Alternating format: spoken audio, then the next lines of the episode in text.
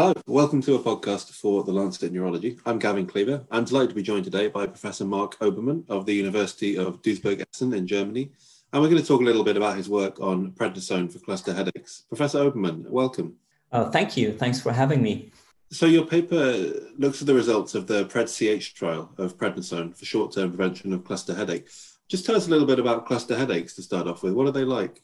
Well, cluster headache um, is a primary headache disorder characterized by attacks of severe, strictly unilateral pain, which is orbital, supraorbital, temporal, or in any combination of these sites. A cluster headache attack lasts between 15 and 118 minutes and occurs from once every other day to eight times a day. So the pain is um, associated with ipsilateral conjunctival injection, lacrimation, nasal congestion, rhinorrhea, forehead and facial sweating, miosis, ptosis, or eyelid edema, and or with severe restlessness or agitation. Cluster episodes usually last between several weeks to a few months, and um, the, the headache episodes often are referred to as bouts. Um, and they're often followed by a symptom-free interval um, of a duration of at least three months, uh, but some patients uh, have uh, free episodes or free um, interval of several years. Um, and that usually follows a strict circannual as well as circadian rhythm. So many of those patients can tell you um, well in advance when their cluster bout will start again. So when you say short-term prevention in cluster headache, what, what are we talking about? And what sort of treatments are currently available for short-term prevention? Well, actually, there's a limited knowledge about sufficient short-term prevention. Normally, uh, corticosteroids, um, either orally or as injection, um, are used uh, as short-term prevention without enough evidence that that really works in these cluster patients. And there's a lot of concern regarding the side effects of corticosteroids, um, so that many patients do not want to take these kinds of drugs. Um, and even healthcare providers um, are very hesitant to prescribe them. And this leads to many cluster patients not receiving any short term prevention at all. Um, so they have to endure their pain until long term prevention um, with verapamil or lithium uh, starts to work. And this is why we need this trial desperately in order to assure everybody um, that corticosteroids really work in these patients and that they are well tolerated um, over a short period of time. Uh, so, who was eligible for your study, and how did you look to establish whether prednisone does work for, for cluster headache? Well, we were quite picky um, on which patients to include and which um, were not eligible, but we um, included all patients that had episodic cluster headache, um, according to the diagnostic criteria of the International Classification of Headache Disorders. Um, they had to be between 18 and 65 years of age. They had to have at least one previous cluster headache episode that had to be sure that they really did have cluster headache. Um, and those episodes had to have at least a duration of 30 days. And they had to be within their current episode less than 30 days. So there's uh, enough time uh, for our study to actually determine whether uh, prednisone works or not. And um, they, they shouldn't be on any other medication for cluster headache, obviously, and they should have been otherwise healthy. So the big question then, what were your main results? Yeah, uh, we found uh, a greater reduction of cluster headache attack frequency in the first week of treatment with prednisone compared to placebo.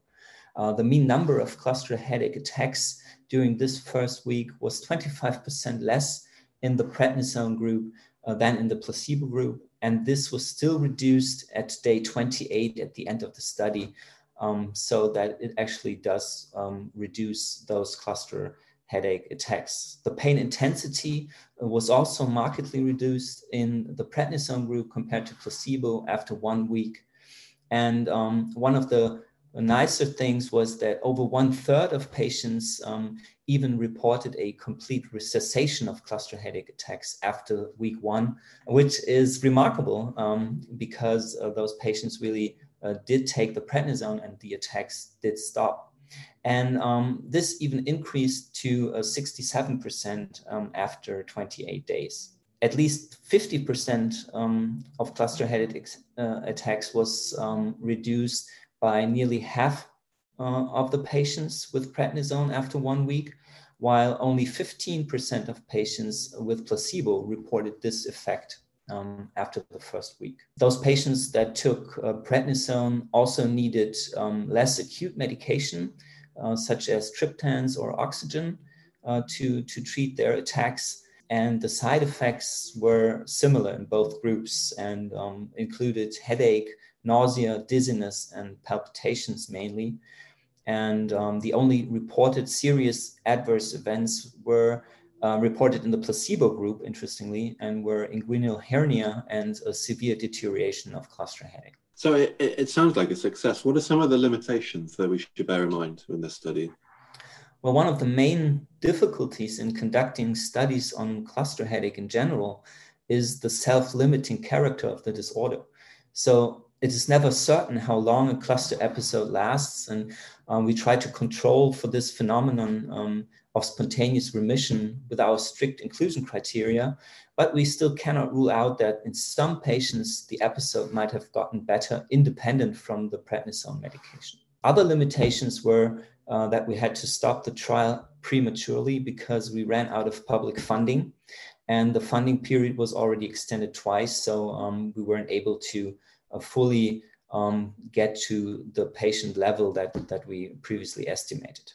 Um, patients that already had corticosteroid treatment before in, in one of their um, previous cluster bouts uh, may have noticed a difference when randomized to the placebo group, or they may have negative experiences with prednisone or verapamil in the past and uh, therefore may um, uh, realize that they are in, in the placebo group or um, had some other bias toward that medication. Well, finally, then, what's important for you when thinking about the future of research in cluster headache? Well, first of all, we're glad that we were able to to provide um, patients and um, healthcare providers with uh, this study and uh, make sure that um, many patients um, might be eligible for for the prednisone uh, treatment. But um, in future trials, th- there needs to be um, a determination on what combination therapy to prednisone might be the best option. In this trial, we use verapamil as combination, um, as long-term um, treatment. But in future trials, maybe other um, drugs might even work better. Um, I mean, there, there are um, calcitonin gene, uh, CGRP monoclonal antibodies that, that might be eligible as um, as long-term prevention medication that might even work better than the verapamil in combination with prednisone. It also remains to be determined whether oral corticosteroids are superior to injected corticosteroids um, as done in occipital nerve blocks in cluster headache, or whether intravenous corticosteroids uh, might even be better um, in their uh, therapeutic effects in these patients over a short uh, period of time. There's also much debate about the dosage of um, prednisone and corticosteroids in general. Um, maybe uh, 50 milligrams would, would be enough, and um, 100 milligrams or even higher dosages uh, would not be needed. Or, on the other hand, a higher dosage would um, generate even better results. Um, so there's a lot of questions um, and details um, left to be answered in future studies. Well, Professor Obermann, uh, it's a lovely piece of work on cluster headaches, and uh, you can read it online now at the Lancet Neurology. Uh, thank you for joining me today. Thank you very much.